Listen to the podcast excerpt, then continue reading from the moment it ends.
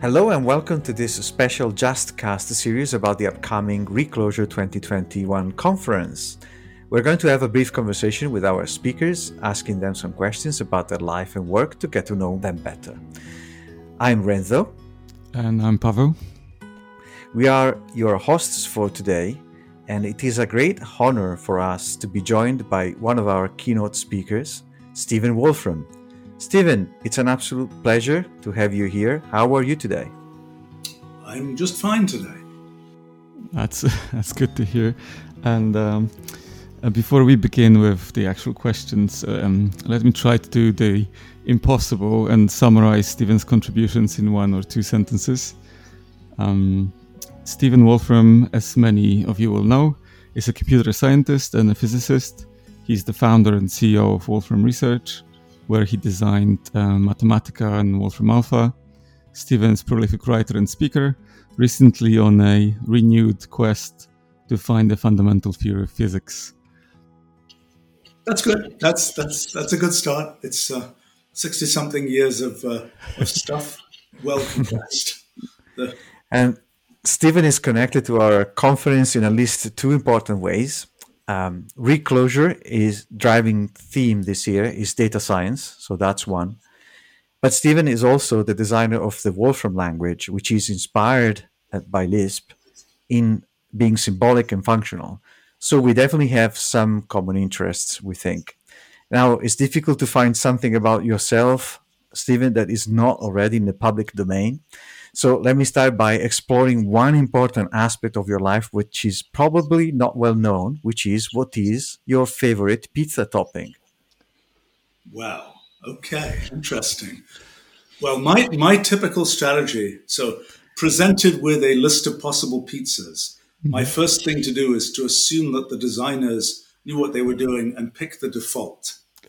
Absent that, it's uh, read what's there, and I spend my life making decisions and judgment calls. You know, designing a computational language for, for 40 years, you end up spending a lot of time making judgment calls. So I suppose my next strategy is read the menu quickly and uh, try and make a quick decision. But I don't think I can I can say it. It, it depends on circumstances. I will, I will maybe just uh, take it into a little bit more uh, serious direction as well. So it's just you know, like every interview, I think the question of origins is is kind of important. So for us, especially, it's important to know how did you get into computing and how did you get into computers, and um, what is it that's exciting uh, in technology and software for you in general and nowadays as well. Well, you know, I, I first saw a computer when I was 10 years old, which was around 1970. Mm.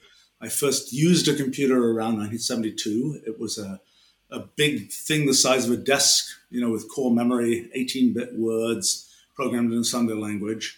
My first big motivation for using computers was that I got interested in physics when I was pretty young.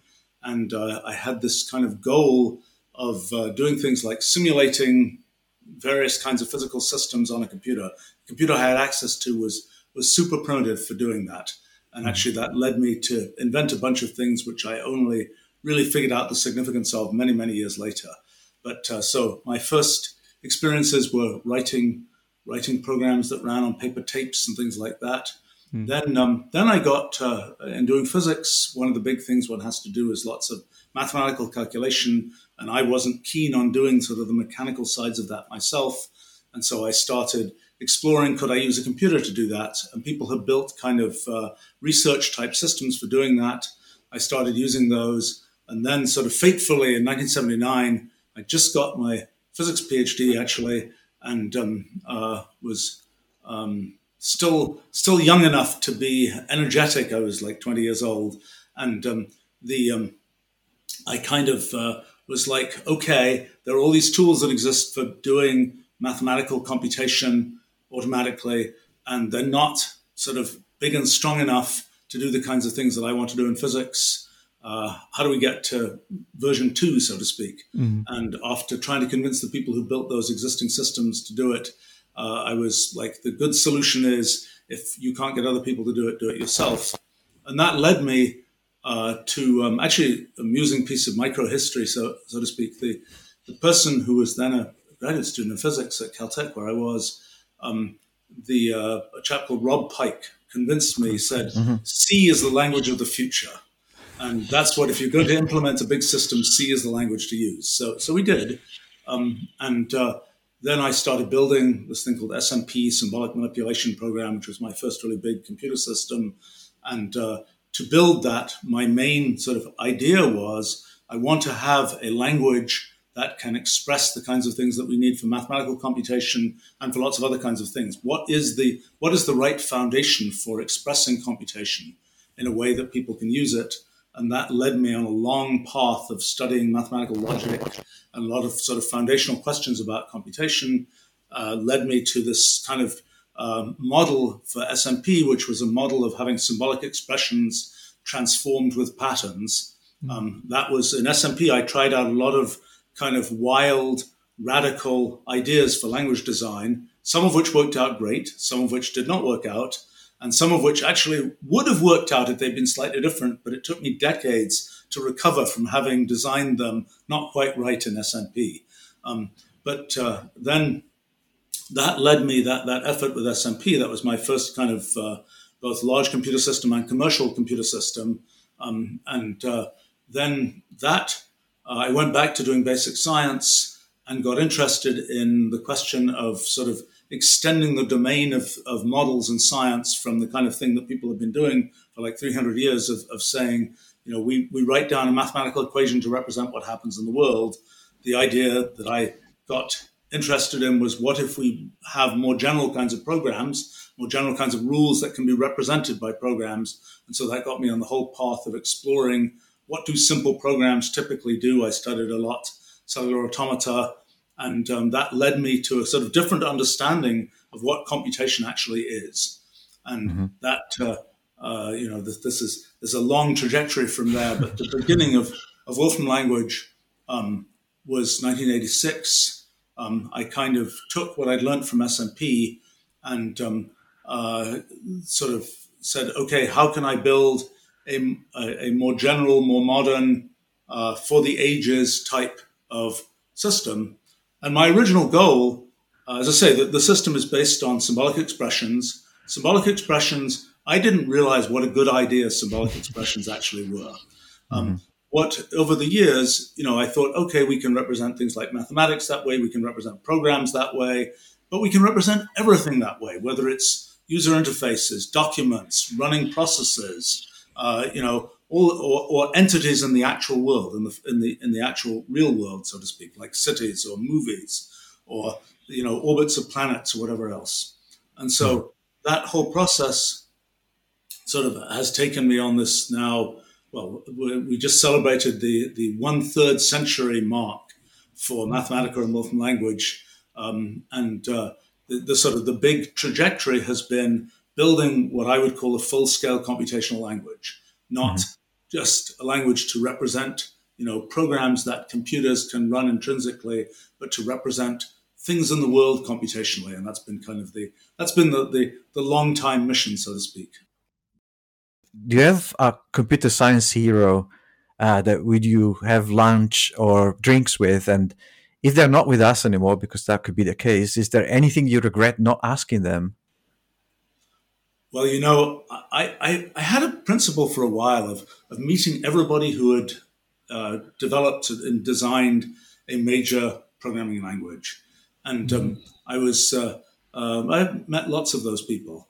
Um, and uh, I had thought maybe we should have this big conference and collect everybody together. And then I realized that's a profoundly bad idea. Everybody's going to be speaking their own language and nobody will understand mm-hmm. anything anybody else says. But um, uh, in any case, the, um, uh, I would say in terms of the history of computing, um, I you know I, I, recapitulated many things that Alan Turing was interested in. I think I sort of feel like I distantly know Alan Turing fairly well, but I'd be curious to to know if I'm right in my theories about why Alan Turing thought this or that. Another person I would be uh, very curious to know what the true story was with them is a person called Moses Schönfinkel, who's the person who invented combinators, which were actually the first kind of uh, uh, real formal representation of universal computation invented in 1920. And I've tried to track down in great detail the history of Moses Schönfinkel, who's a rather obscure figure. And there's mm. there's much we don't know, and I'd be most curious to ask him. I mean, it's also kind of an irony that with combinators, so much of what was done with combinators, we now I, have certainly made use of in, in our symbolic language. I suspect you can trace things in Clojure to, to, to sort of combinator type ideas. There's mm-hmm. one idea though that is just a little bit beyond what, what any of us do, which is no names. It's kind of a, a language without nouns. It's uh, everything's just S's and K's, and you're, you're just defining the plumbing, but there is nothing. There's you're not saying what goes into the plumbing. Is isn't that like similar to lambda calculus then? No, lambda calculus has named variables. Hmm. Lambda calculus was a was the fact that Alonzo Church knew that lambda calculus was going to work was because he could translate it into combinators. But in lambda mm-hmm. calculus, you have named variables, and that's, you know, I'm sure you run into this. Um, any language design runs into this of, you know, what do you do with the names, which don't really mean anything, but somehow there's an X and there's another X and another scope, and how do those X relate, X's relate to each other and so on. This is a, a complicated story, and it wasn't at all obvious that that was an untangleable story the only way that Church knew that it was an untangleable story was that he could convert lambda calculus to combinators. And in combinators, there is no such issue because there simply are no names. The problem with there being no names is that we humans are pretty big on having words and naming things and so on. And in a world without words, without nouns, it's really hard for us humans to keep track of what's going on. So mm-hmm. I'd be curious to know whether whether Moses Schönfinkel was, uh, you know, he, he I, I, have tracked down a great deal about his history, and there's a lot we, we just don't know about it. And I'm, I'm just kind of curious to know the original, most abstract language designer, how did he think about stuff? Very interesting. If I can ask one question about what you said just before, that you didn't realize initially um, how good um, the symbolic ex- expressions are going to turn out, how, how well they're going to work for such a broad uh, spectrum of things. Um, so my question is, uh, how did you come up with the, you know that uh, that idea to base the language on that specific right. way of thinking? So, so what happened was, I was, you know, it turns out mathematics is a good first use case because it mm-hmm. actually has quite a lot of structure. Um, but what I did was to say, what's the generalization of that? Then I looked back at things like lambda calculus and, uh, and post production systems and combinators and so on, all these different fundamental models of computation. I said, what, what is really going on in those fundamental models of computation? It's you have a structure and you have transformations on that structure.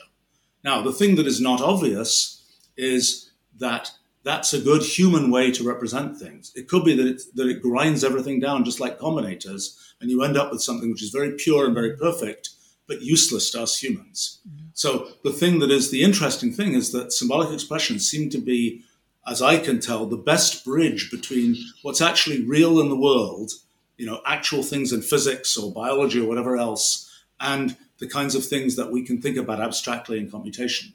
Now, I will say that what I've realized actually just in the last year probably is how lucky I was to not understand more at the time when I was first building SMP and, and later building Wolfram language about particularly uh, certain kinds of processes of evaluation. Here, here's the point. So hmm. in in Wolfram language, you're you're always applying transformation rules to symbolic expressions, and the basic operation of the language is you keep applying transformation rules until you reach a fixed point, and that's the answer that you give to the to the human user.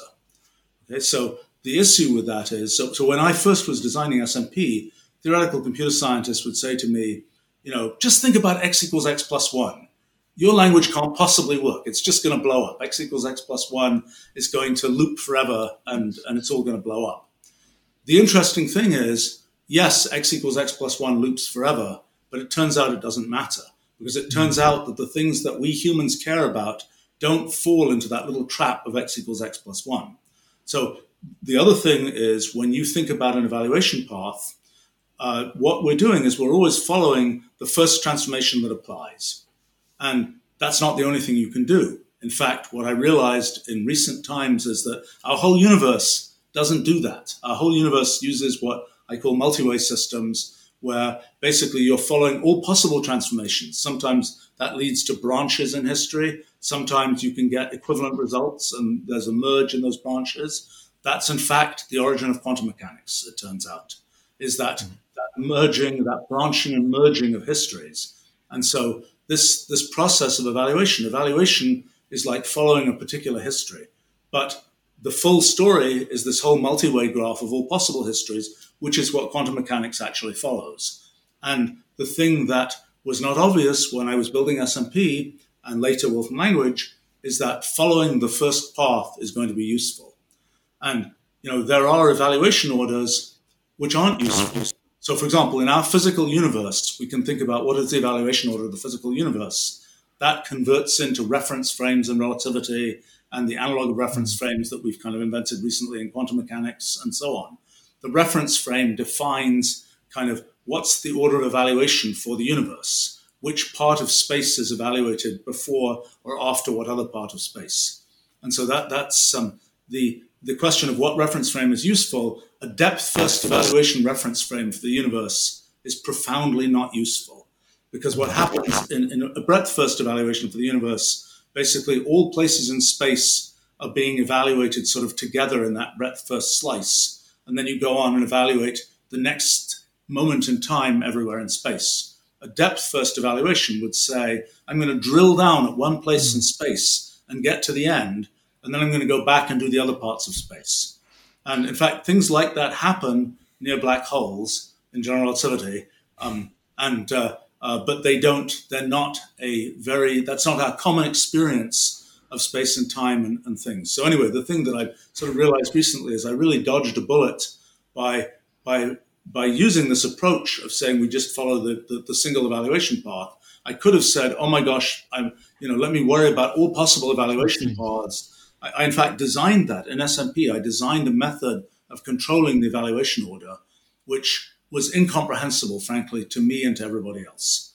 Um, and uh, uh, what I've now realized is that question is related to all these questions about how physics works and reference frames and general relativity and all kinds of other things.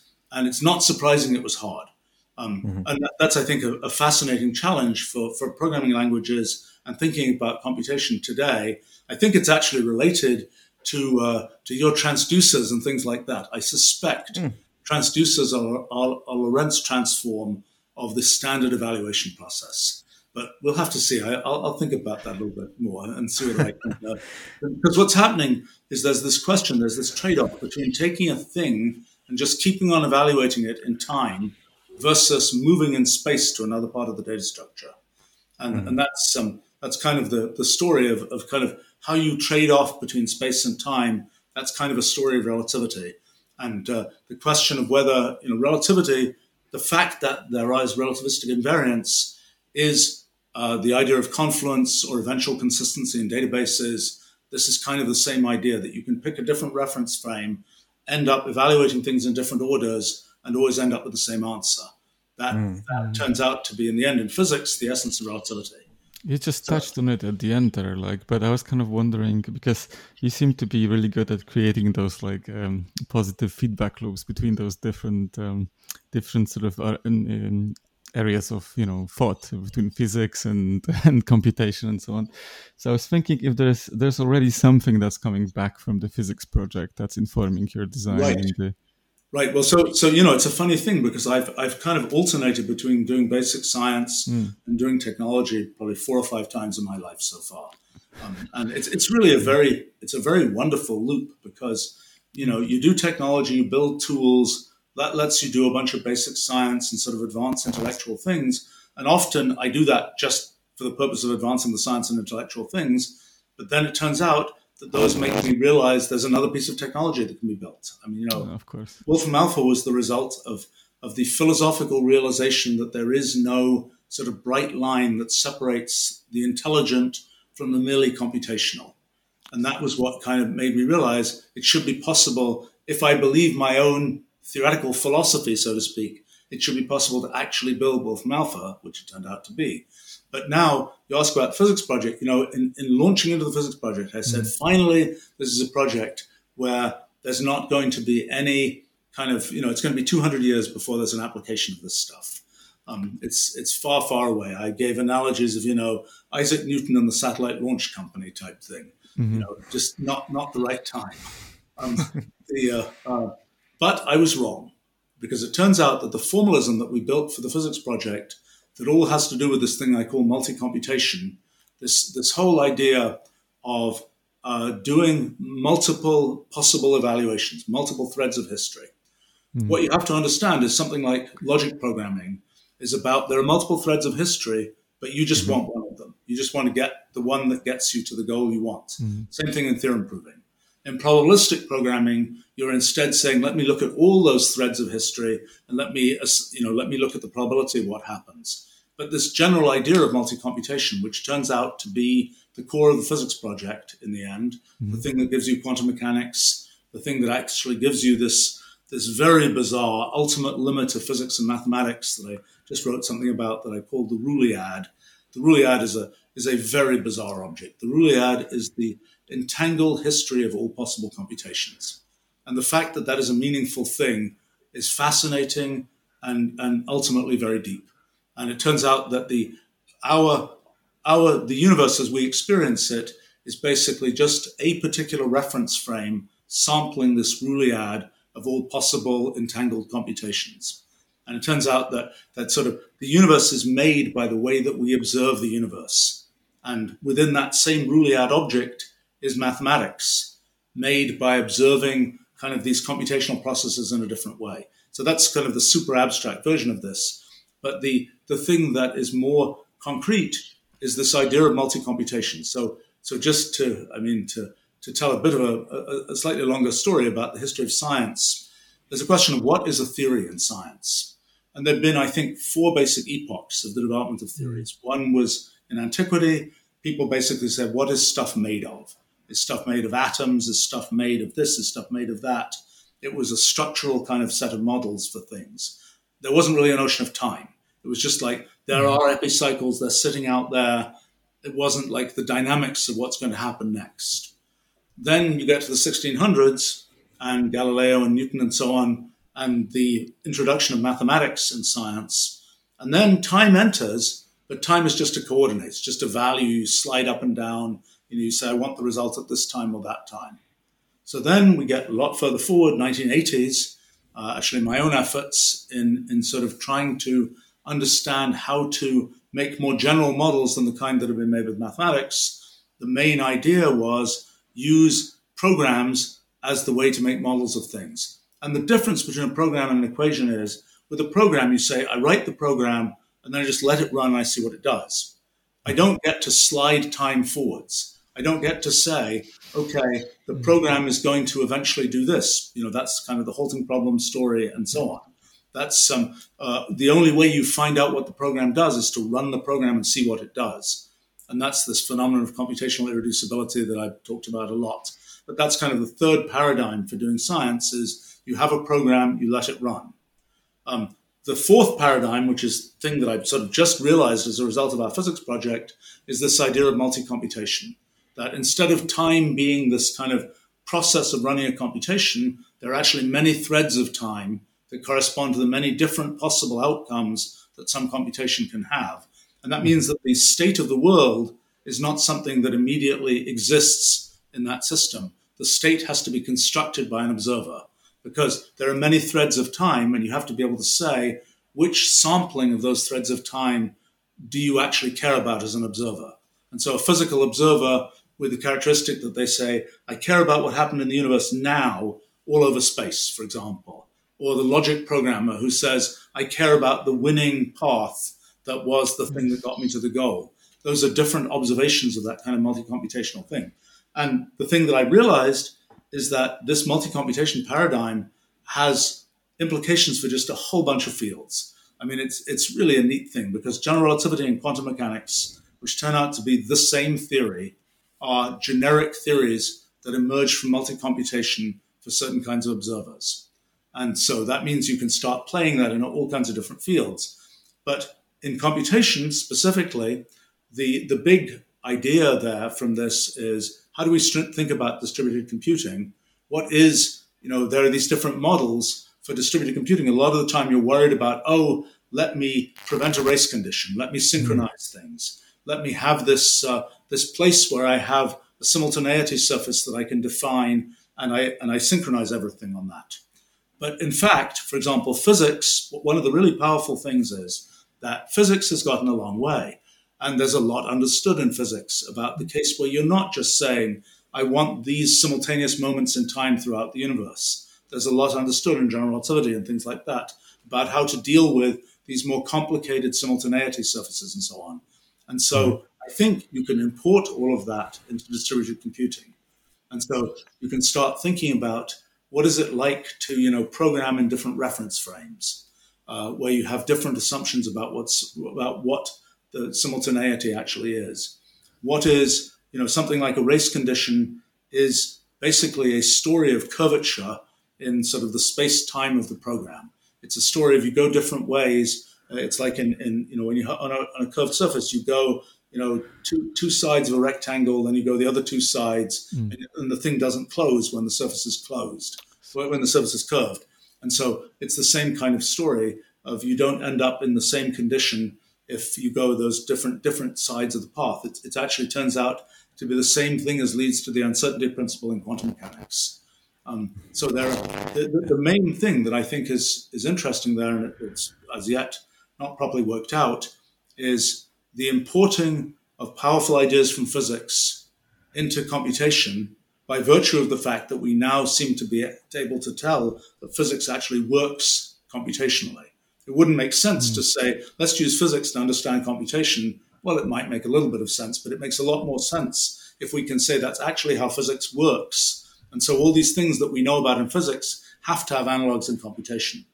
Mm. And I think one of the things that I'm excited about right now is that these all these different fields, whether it's economics or immunology or linguistics, that I suspect can be modeled with multi-computational models we don't have a good language to talk about those in because we haven't done the language design effectively that lets, you know, language design, as far as I'm concerned, is the bridge between what is computationally possible mm. and what us humans understand.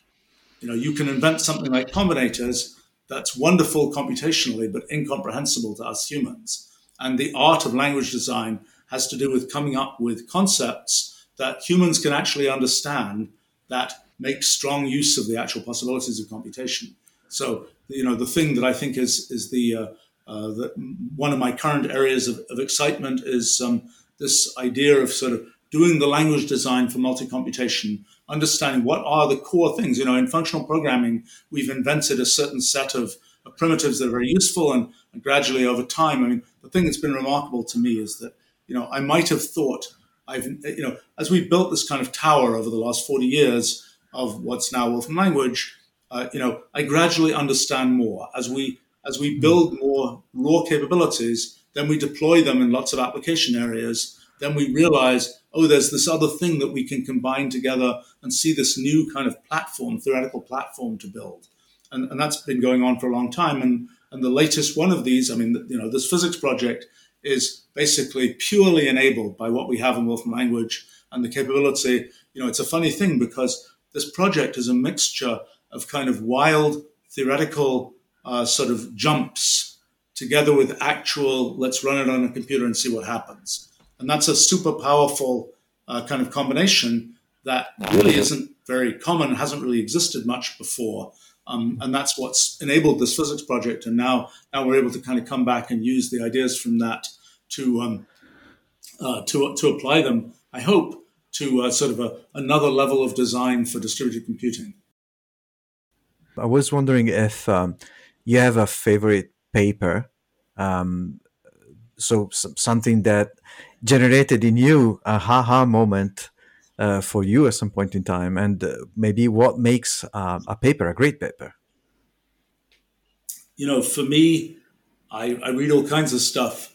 Um, I, I think for me, the things that end up with the big, biggest aha moments are things that kind of uh, are plucked from the, in the sense, of the computational world directly. I mean, the, the human interpretation of them is great, and, and I've certainly seen lots of interesting things there.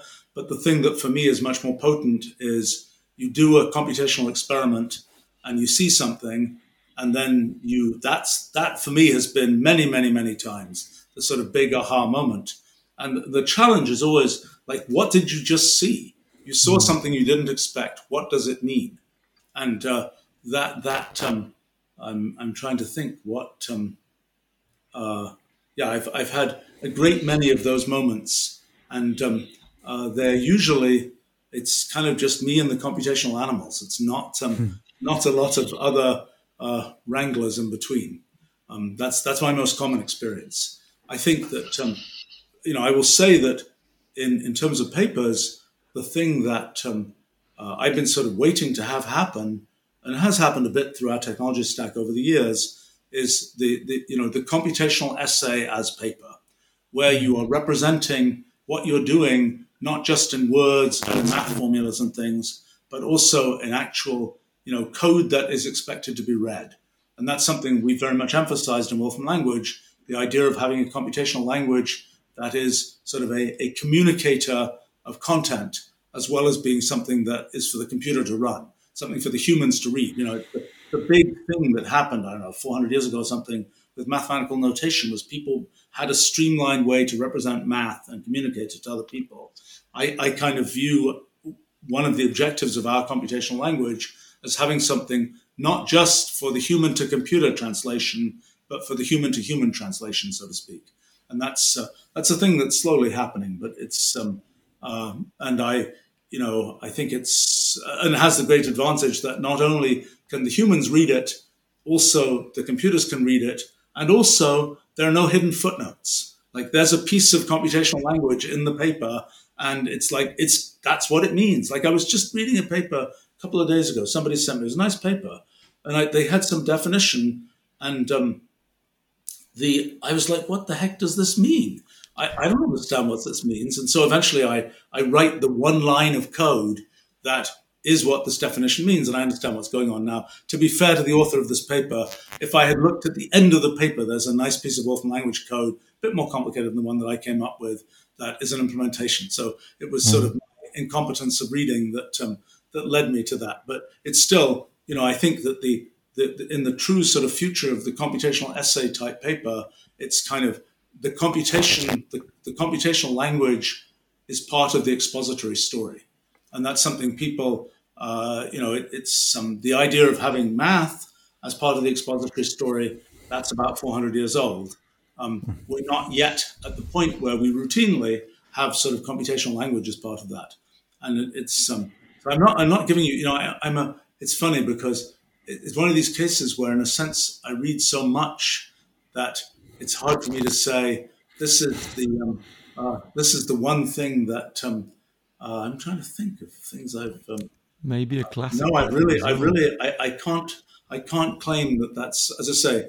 It's mostly just uh, uh you know rather than human sourced ideas, it's computational universe sourced ideas, uh, kind of raw without the intermediary of, of the of the human wranglers. That's my that's my favorite source of aha moments. That definitely works for us as well because I think it's probably closer to what we do um, in practice. Um, but I'm just thinking about yeah, just kind of thinking about the practice of programming and thinking about Clojure as well. And one of the motivational things for Clojure was like recognition of um, how software complexity is becoming a big big problem in general in developing systems that can be understood and so on, um, which I think relates to what you were saying, and and also um, and also with the idea of um, computational language and bringing all those different domains into the language. I was wondering what was what's your what's your approach to taming complexity and kind of dealing with the you know software um, right. software design challenges, software as a practice, kind of like how to deal with this. Right. I mean, I think the thing to understand is what is the role of the language designer? Mm. You know, that, there's a for me the role of a computational language designer a little bit different from the role of a programming language designer, but what I see it as being is imagine all the computations people might want to do. What repeated lumps of computational work do those contain? Okay, once we know a repeated lump let's give it a name, design it in the best possible way so that it can fit into all those other lumps of computation that we've defined. So, as far as I'm concerned, the you know the first step is to identify where are those pieces that we can standardize, so to speak, as lumps of computational work. Now, you might say it's hopeless; it's just too big. There's too many different lumps mm. of, of, of, of stuff that you might have to standardize. I don't think that's true. That's the surprise, in a sense, for the possibility of building a full-scale computational language it was also the surprise when we built Wolfram Alpha. People said, you know, I was like, let's build a general question answering system that knows all these things about the world. It's like, how can you do that? The world is too big. Well, it isn't actually. There's a, you know, there's a there's a certain set of domains. There's all kinds of things. We humans actually, there's a lot about the world that we humans actually don't care about. At least in the current state of, you know, a 21st century human doesn't care about the detailed configuration of molecules in the gas in this room. That's just something irrelevant to us. Maybe a 23rd century, you know, descendant will care about that, but we don't care about that right now. And so this question of what what do humans care about? What is it that you need to capture uh, and, and have a computational representation of? Now, the thing to me that's a very important activity is, is language design. And I know in Clojure, lots of effort has been put into that. I've certainly put lots of effort into that in our computational language. In a sense, we've signed up for a much bigger, uh, longer road of computational design, of, of language design, because we're trying to actually put all this stuff about the world into the language rather than building the things you need to build software, build sort of structure of software in the language, so to speak. But for me, this activity of language design, it's well, it's it's the most intellectually difficult thing that I know how to do, and I've worked on lots of areas that people often think are intellectually difficult. But I would say language design is, is the most concentrated kind of intellectual activity. Um, because what is it? It's about understanding in the most clear, essential, primitive way what how something works. To be able to pr- represent that in a language which is as flexible as possible. And once you built a big language like ours is, to be able to understand how you build pieces that can fit in with pieces that already exist. And that's um, you know that's a, that's a big kind of uh, you know you have to as I said I think we were very lucky in a sense with symbolic expressions and transformation rules on symbolic expressions because that does turn out to be a tremendously general framework for thinking about lots of kinds of things. And uh, you know it, it's but but that's um, so you know first step I would say is get the right lumps get the right primitives in your computational language and pick ones that, in a sense, reduce the complexity of what has to be sort of custom built for every particular thing that humans want to do. And you're using the hack, using two hacks to achieve this. Okay. Hack number one, there's a limit to what humans care about. Hack number two, humans have already developed a very socialized mechanism for representing things that they care about, which is human language. And so in Wolfram language, what we're doing effectively is to leverage what people know about human language. When we define a lump of computation, a big thing that we care about is what should we call it? What name should that function have? And that name has a tremendous effect on how people think about it, just as mm. the way that words, uh, you know, exist in human languages have a tremendous effect.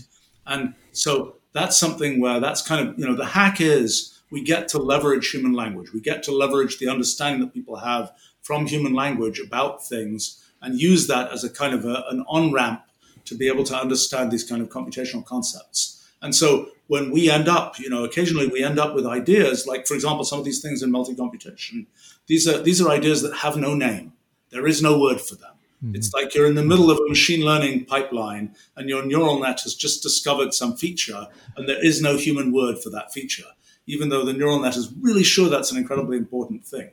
And so I think in language design, you know, an example of an issue is we get to invent some number of words, some number of things which are new concepts that really hadn't existed before, and we expect people to learn them. You know, Ken Iverson with APL, for example, made the mistake of inventing too many sort of, well, particularly the notational mistake of too many kind of notations, even though that was a very brilliantly designed language. It was, mm-hmm. you know, there was just too much that people had to uh, you know, had to engage with all at the same time.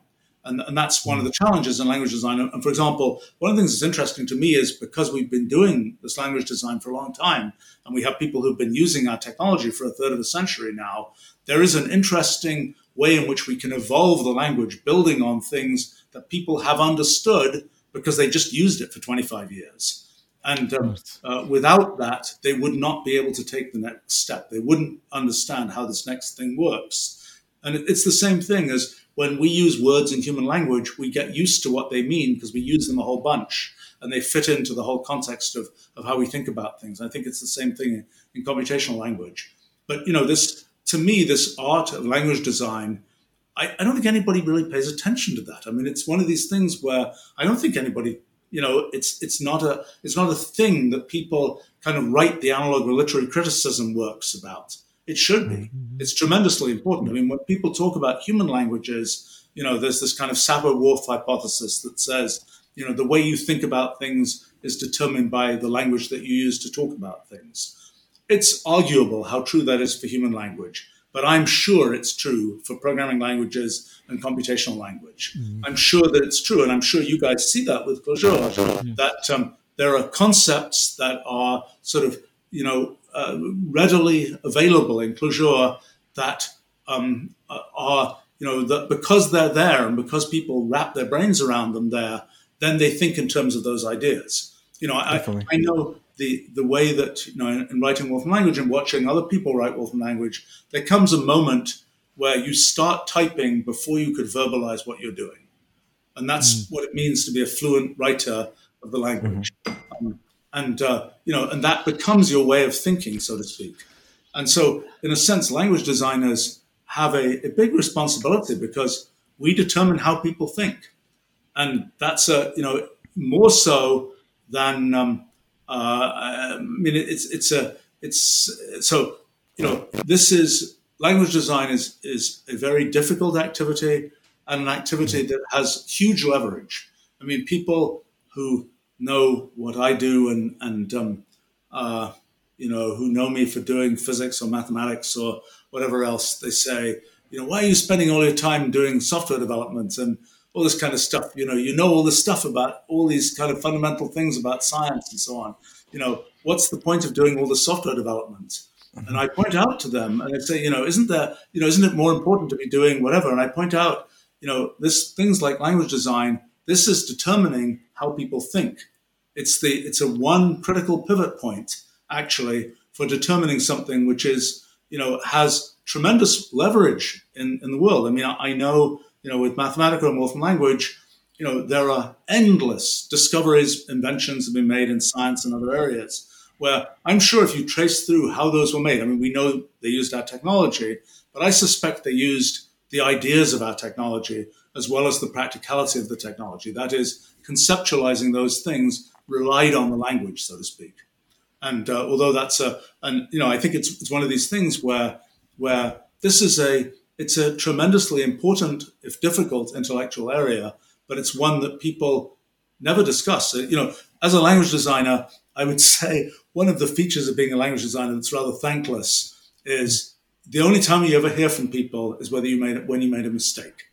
Um, you know, when something when people are always you know bashing themselves against some issue. I when I designed SMP, there were a number of things I did where you know wait five years, wait for the system to have lots of users, go read the training manuals and things, and you realize uh, you know in reading the training manuals, people really got confused by this point. That was a mistake in the language design. That's a place where you hear from people. When you got it right, it's just like, well, uh, I didn't even think about why it did that. It just did the right thing. You know, it's um, that was of course that was that generalization. One of the things I've I found fun is is uh, uh, seeing kids learn our language, mm-hmm. um, and uh, you know what's what's really fun there. And I've you know I've been at the front lines doing this a bit myself. Is it's, it's really amusing because because kids will take you know the principles of a language and they will extrapolate them, and they'll mm-hmm. say, why isn't it the case that this or this or this generalizes in this way? And of course, I'm in the sort of unique position of actually knowing the answer to that. And say, well, you can't generalize that because it runs into this issue and runs into that issue and so on. And so, you know, this is one of the things in language design. There's a lot of judgment calls. You know, I think one of my statements is the only evaluator for a language that has no weird features is the evaluator which does nothing, which is not very useful. Um, you know, there's always something where you have to worry about, well, what happens if this variable does this and this and this? And the, the question is, like I was mentioning, the x equals x plus one problem, you kind of move around the place where there's trouble. And the trick is, it's an art to move that around in such a way that it doesn't bite the people who are going to use it, and so on. But I think that um, it's it's it's one of these things with language design that you end up with, you know, you have all these trade-offs and judgment calls that you have to make. And I think that the you know one of the things over over the years I've you know I've, I've done a lot of this, and um, it's uh, I mean I, I consider myself quite good at it at this point. And you know when somebody will show me a design, I can like you know I'm, I'm rather probably rather terrifying to, to many people. And when I look at other kind of software systems and things, that's probably a case where it's like I can kind of very easily, you know, tell this is going to be a corner case that's going to fail. This is going to be a, a thing that's going to get weird and people aren't going to understand, et cetera, et cetera, et cetera. But um, one of the things you, you, may know that I've done, which is um, uh, both fun and I think interesting, is we've live streamed a lot of the design reviews we've had yeah, for yeah. Wolfram Language over the last, uh, what is it, three or four years now. And it's great because we have kind of instant feedback from a lot of sophisticated users, quite often suggestions that people make. It's kind of like having a bigger development team, so to speak, because we get um, lots of yeah. lots of great suggestions. Plus, also to me, it's interesting when it's clear that people on the live stream don't understand what on earth we're talking about. That's a that's also a very useful signal because it kind of tells us something about what's understandable and what's not. Since the goal of a, a, language is to have something that is understandable, it's we could say it's a brilliant language. You know, it's all combinators, so to speak. Unfortunately, no human can use it. I mean, we were having a discussion actually talking of language design. We were having a discussion about the way that we represent symbolic entities that represent mm-hmm. real world kinds of things. And there's kind of the issue of, uh, you know, when is a cat a cat, so to speak? When is it, you know, is it uh, you know, is a, is a what is the boundary of what's called this kind of entity? When is how do you how do you do those kinds of things? And people on our live stream are sort of commenting on, well, can't you just represent it ultimately in terms of they know too much about our physics theory, things like the atoms of space. And it's like it's not useful to represent a cat in terms of the atoms of space. Um, you know, in the end, what we want is the human level representation of a cat, and mm-hmm. and that and so you know, the, the uh, that live stream had the amusing feature that I ended up having to explain. Look, our users are 21st century humans for the time being. So the fact that there is an alternative representation of these entities that might be useful to a dolphin, an alien, whatever else, is not interesting. You know, what we're doing is designing something for 21st century humans, at least for now. Um, mm-hmm. And that's an, that's an interesting feature because the thing I've learned from studying the sort of raw computational universe is there's incredible things that happen in the computational universe. You write down a random program, it can do all kinds of incredible things. Most of those things aren't things that we humans care about yet, may never care about. They're things nature uses, but they're not things that we humans necessarily engage with. And so that's that's this fascinating art of language design is to it's it's sort of the encapsulation of what do humans care about. And and I suppose the in the physics project, one of the things that that kind of highlights is a place where we've got a sort of three-way story going on between us humans, computers, and the physical world. Mm-hmm. And it's kind of like how do we build a way of representing the physical world that we humans can kind of understand through the intermediary of computers, so to speak. So it's kind of a, a place where it isn't just us and the computational universe, it's kind of us, the physical universe, and and the computational universe. But I think you know this this activity of language design is a is a an underappreciated kind of uh, sort of critical intellectual thing of our times. Why do you think? Why do why, why do you think that that is the case? Why why is it not appreciated more? Do you um, have a um, theory about this? Because well, it's not a theoretical kind of thing. It's like writing a novel.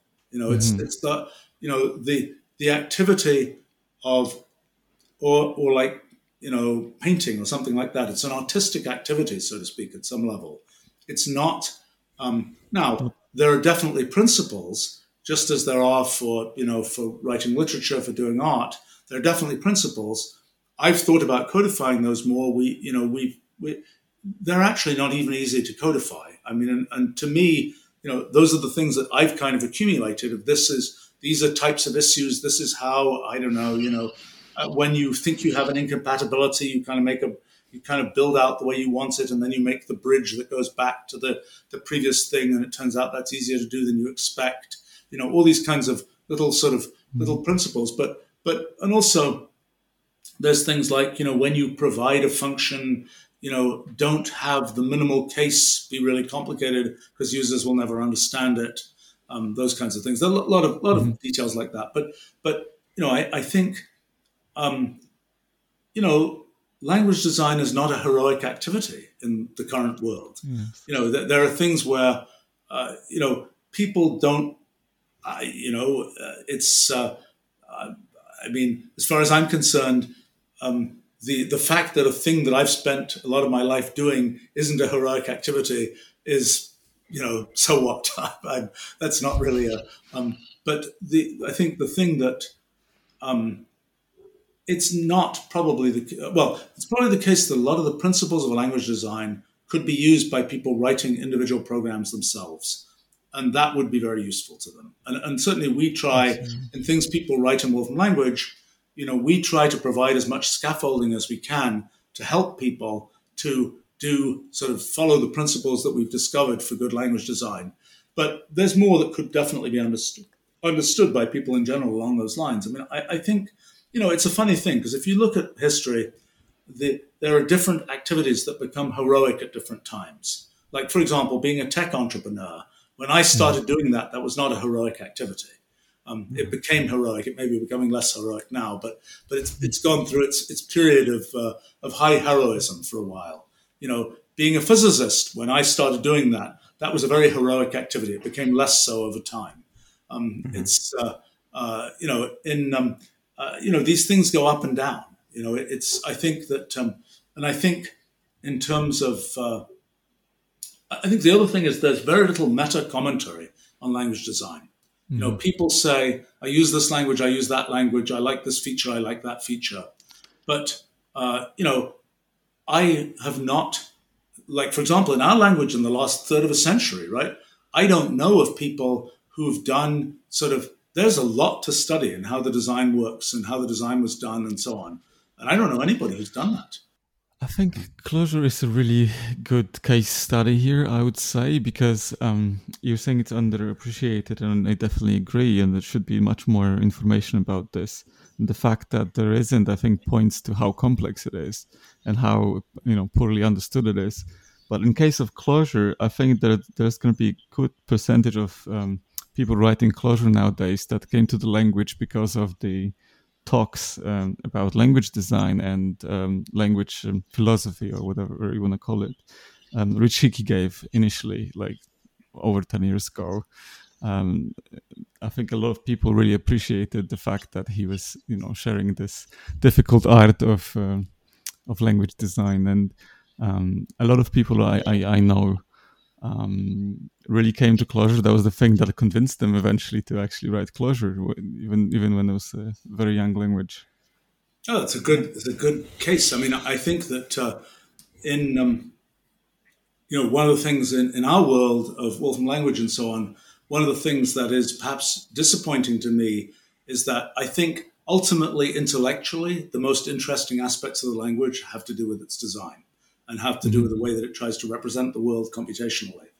And that is not the way most people come to it. Most people come to it very pragmatically, you know, solving problems, you know, doing technical things, etc. Mm-hmm. Um, and uh, uh, you know, I think that that is a uh, for us that's a sort of deeply underappreciated feature, and maybe we're the victims of of everything else we've built because you know it's it's not a a you know language design is the thing that makes all of that possible, but it's not the sort of, you know, there are other selling points, so to speak, that are what pull people in first.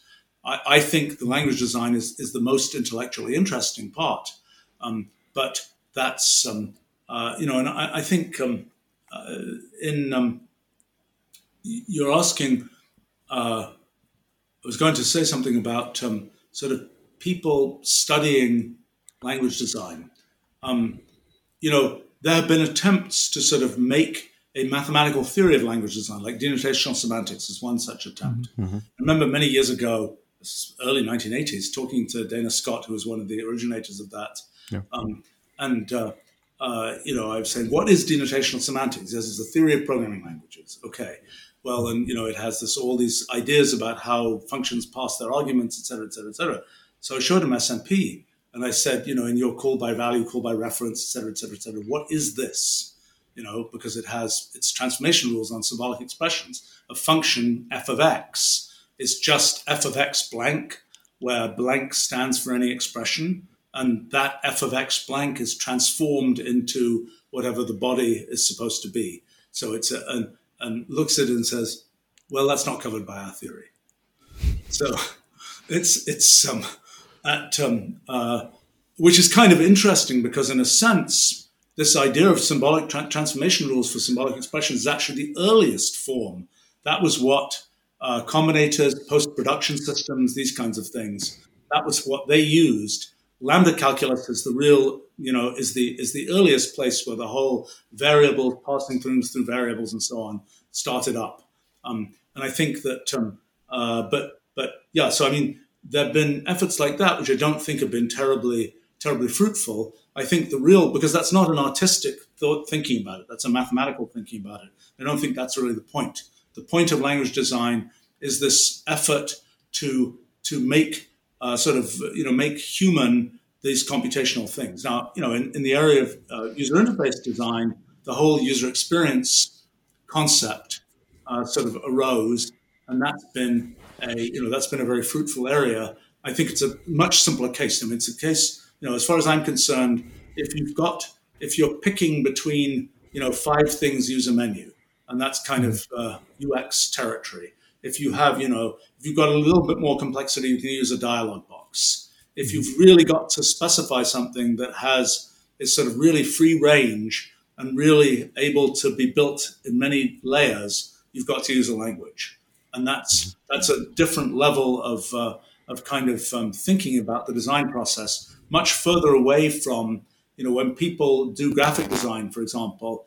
That's a very much right there. Here's the thing kind of uh, form of design. Language design is more difficult than that because it's not just here's the thing. It's like you know I, I make it in Photoshop and that's my picture it's I've got to have something where all the cogs can can be not just turned together, but where you have this whole box of cogs and you can fit these different cogs in in an you know an infinite number of different ways and have all those pieces fit together.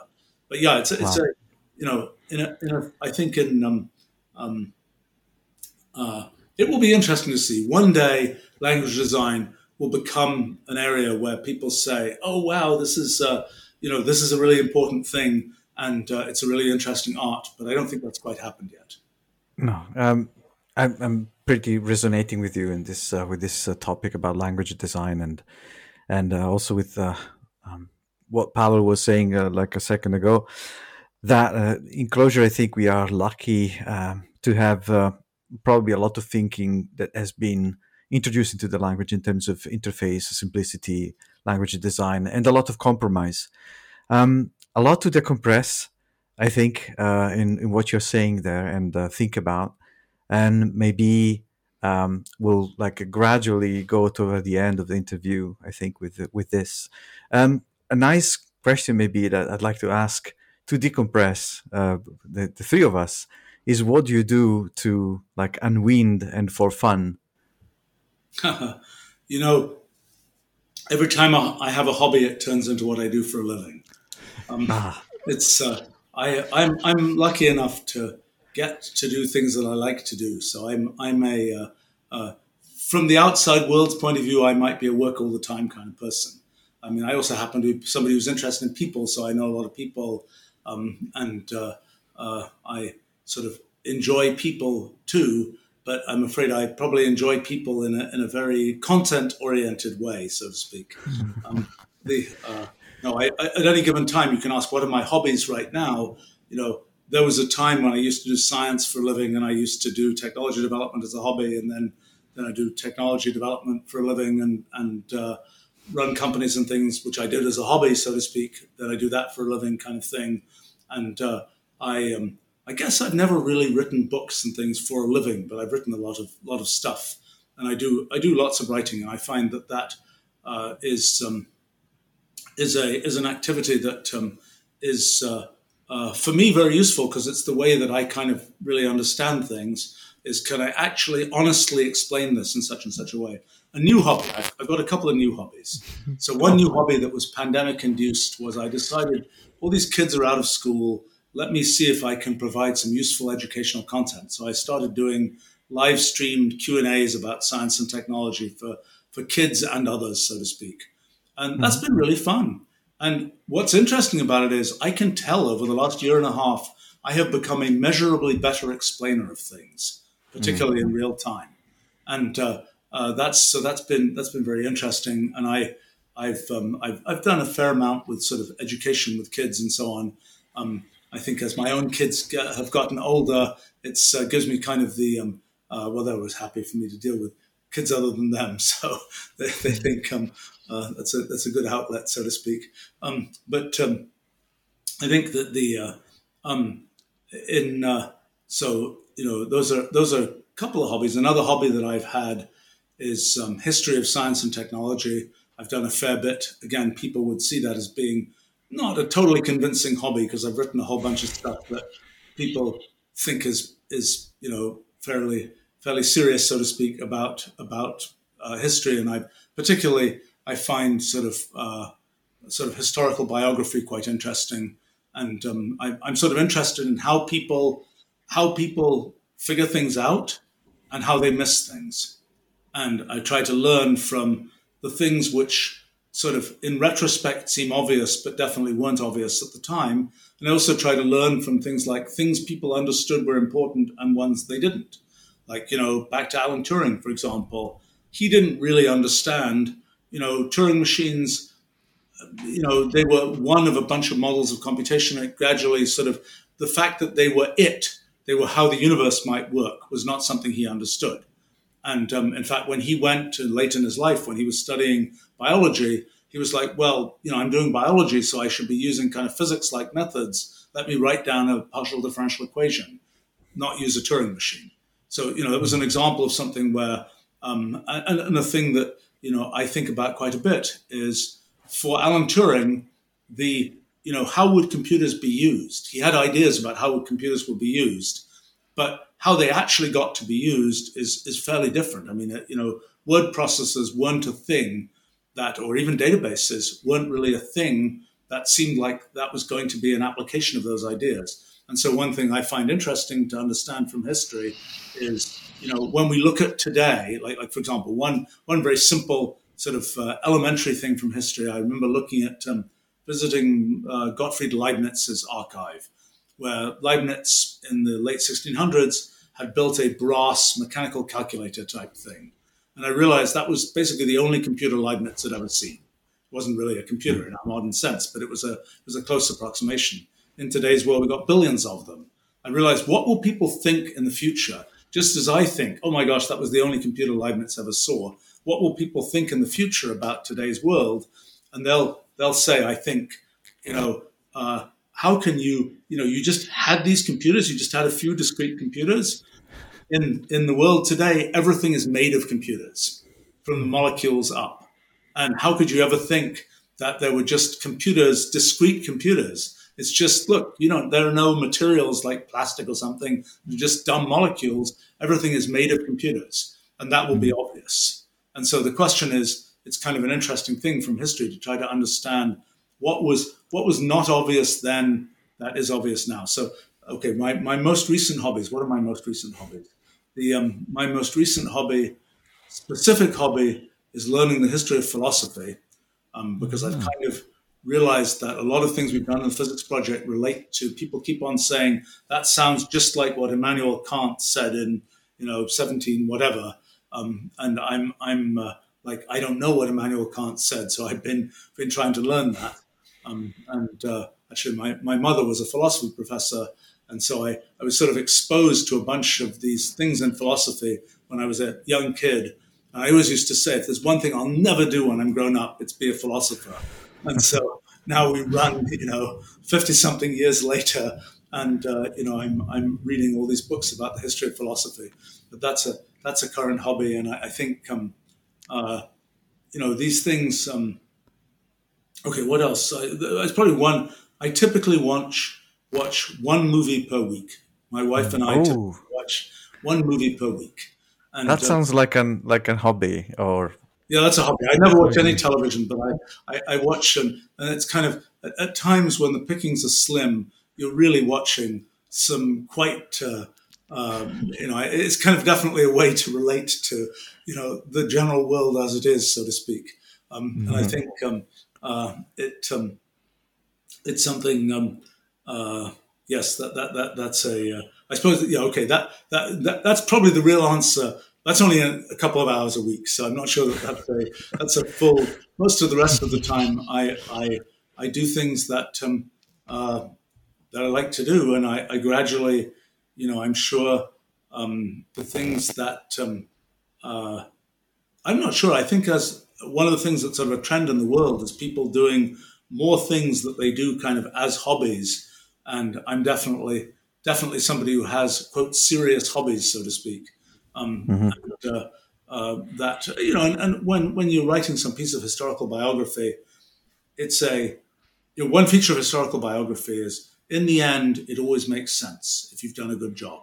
That is, in the mm-hmm. end, you know, people imagine that there are in the history of inventing things, probably including language design, although I have done rather little historical biography on language design actually. Now that I think about it, um, the uh, um, but uh, you know, when, when somebody says, How did so and so invent this great science idea? And they say, you know, in the history books, it says, Oh, an apple fell on their head and they immediately figured it out. That's never how it actually happens. What happens is there's 10 years of building up kind of the contextual, the, the, the sort of conceptual framework around some idea. And then maybe there's some triggering event that causes one to see how it worked. But so in doing historical biography, it's it's it's always lots of fun, but but sometimes it's a big kind of like I just I know there's a connection here. I know there's a thread that actually explains how this came to be, and it takes you know it's it's hard work to figure that out. It doesn't feel particularly unwindy and hobby.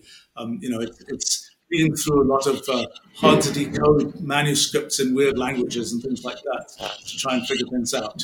And um, uh, you know, so that's uh, I guess we'll take it.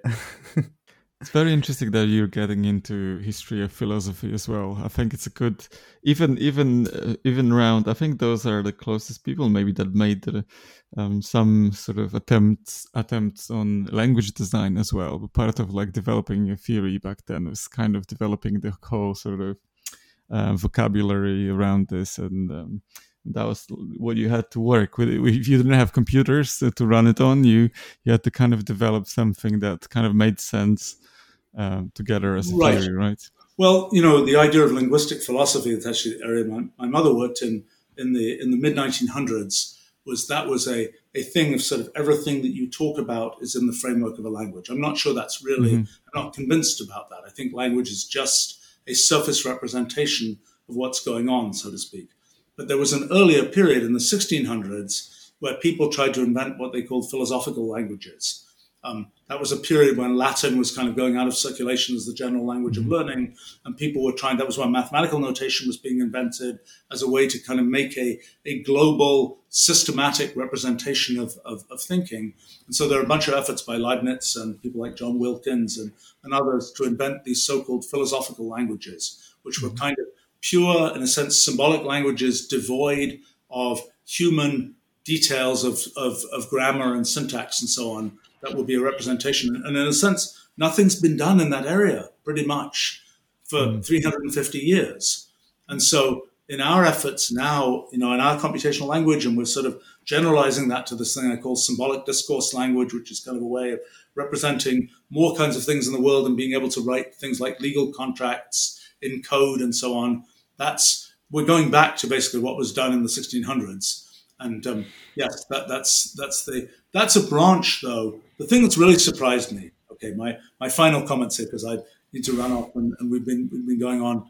Um, the uh, you know about what I've sort of kind of learned from the history of philosophy so far.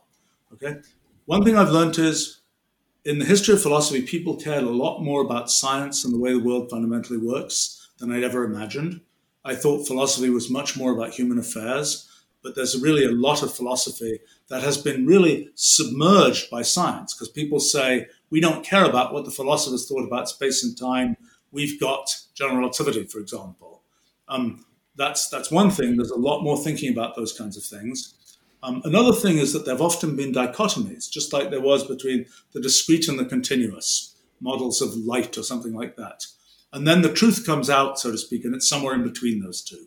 And what I've realized is that our physics project, for many different issues that have become dichotomies in philosophy, our physics project delivers something in between them that is more bizarre, quite unexpected, but has a foot in each side of the dichotomy. So that's been quite an interesting thing. Another thing that's been a, a, an interesting thing is that a lot of the global questions that we're asking were asked by theologians at a time when theology was kind of the dominant sort of uh, origin of thinking about philosophy. And in fact, lots of the things that are very relevant to the physics project were very carefully teased out. So the logical consequences were carefully teased out by theologians. Um, and you know, sometimes uh, you know there's a the, you know there's God is in the middle of it, but that's not the main point, so to speak. The main point is a, a chain of logical inference, so to speak, that uh, really was, was not what science has ever chosen to address. It's about things about how we perceive the world, how the world is made based on our perceptions, these kinds of things. And it's been a surprise to me the extent to which the things that we're now able to really talk about scientifically and, and what's really fun and bizarre is that you know these things we talk about like concepts about computational irreducibility and its relationship to free will and so on how that all works. And then like it all sounds very vague and philosophical so to speak but then you just run a program and you can see what it does. Mm-hmm. and it's no longer you know it's kind of like first it was philosophy and then it's code. Um, and uh, that provides this really interesting kind of um, uh, kind of uh, you know perspective on on things which have been essentially philosophical questions. And so that that um, uh, I'm, I'm, not finished with my efforts to sort of wrap my arms around the history of philosophy. And it's you know it's it's a very difficult kind of history for me because you know I've done a lot of as I say history of science and technology and so on. And there it's kind of a much more who, what, when, where, you know, kind of thing. Mm-hmm. Whereas with philosophy, it's like, what did Kant say about the way that we perceive the universe. Well, he wrote hundreds of pages of, you know, of German that's been translated. and it's like, and he said, and maybe he even changed his mind a few times. Mm-hmm. He wasn't writing computational language code that I can just run. He was writing, you know, long German sentences that have a lot of context that is hard to understand. So it's a it's a difficult, and I'm I'm not quite sure as I as I try and write things about it. It's a bit of a challenge to see you know, I think the best I can say is based on what I understood that Kant had to say, here's how we can connect that to what we now think is going on. But, you know, were I to, you know, have, have tea with Immanuel Kant, so to speak, I believe he did have tea every day, actually, um, in a very systematic way. Um, but, um, um you know, and were to talk to him about this, I might come away with a completely different impression of what I think it was that he said. But so that, mm-hmm. that's sort of a, a, challenging thing. But it's it's interesting to see, uh, and you know, the role of language as um, as a kind of you know, okay, I'll, I'll maybe leave you with one the most bizarre thing that I've the most bizarre idea that um, uh, I think my most bizarre idea of the last few months at least. Um, okay. That, uh, um, the um, Okay, so it has to do with this thing I mentioned called the Ruliad, which is this entangled history of all possible computations. Okay, so you imagine you've got Turing machine, not just one Turing machine, you've got all possible Turing machines. They're all running with uh, all possible initial conditions. That generates lots of different states. many of the states they generate will be the same. So you have this big entangled, you know, graph basically of all these different things that happen. Okay, that's this thing we call a Ruliad. Now, what we think about is when we, if we are observers embedded within that Ruliad, we are sampling, we operate with the same stuff that the Ruliad has in it. And now the question is, how do we read what's going on in the Ruliad? We basically have to take certain reference frames, certain slices of the Ruliad to try and understand, you know, what what um, uh, sort of to try and decode the Ruliad. And one one slicing will be the laws of physics as we know them. That's uh, that's one of the um, and and the fact that sort of a big result is the fact that it takes only very few constraints on the kind of observer you have to say that means you'll get precisely the laws of physics. And so there are many observers kind of like us, but not quite the same as us, that would still conclude the same laws of physics. There are also observers very different from us, kind of the aliens, who might have utterly different laws of physics. But so one of the questions is you can think of this kind of rulial space of kind of different perspectives on kind of the rules that govern the universe or the way that you think things work. And so you can even think of different human consciousnesses as living not only in different places in physical space, but in different places in rulial space. We all have a slightly different set of set of, uh, of computational operations that determine how we think about things. So, okay, here comes the most bizarre piece. The most bizarre piece has to do with if you've got these two entities in different places in rulial space, and they're trying to communicate with each other, as we've been doing in this in this podcast. Um, what is the thing that they exchange to communicate? They have to have something which, in this rulial space, in this Ruliad, all this complicated stuff is going on. Somehow there has to be a thing that can persist from one entity at one place in rulial space. It has to be able to propagate to another place in rulial space and kind of survive making it through this kind of complicated mess of intermediate stuff. It has to be some kind of stable object in this rulial space. And it's, it's like if you think about, I don't know, something like uh, a fluid like water, you can have a vortex that's a mm-hmm. kind of stable thing that can go, even though the, the surface of the water is flapping up and down, the vortex can keep going.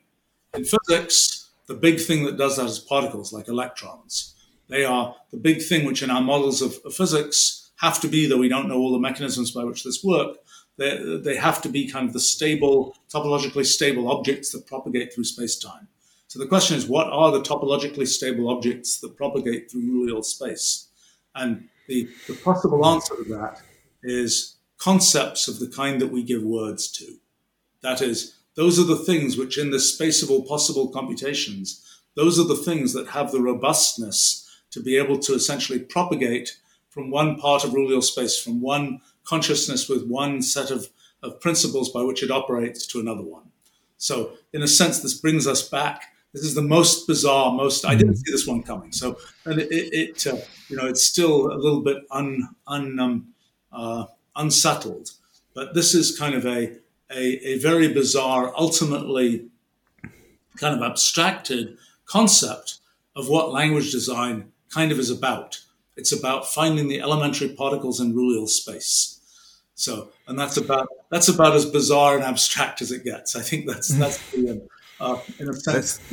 this is getting more and more interesting and exciting, but uh, uh, and we definitely would love to continue with this with this theme. But uh, we understand that you we kept you I, I quite, should, quite I, a long time already.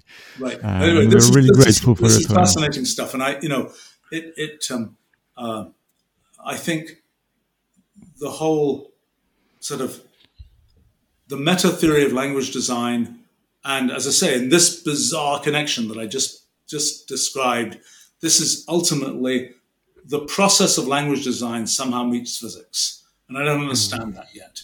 Um, and that's uh, uh, you know that's uh, I, I and, and, the question in the end, by the way, one of the things that that thing that I just described reveals is something very bizarre, which is we think electron is an electron.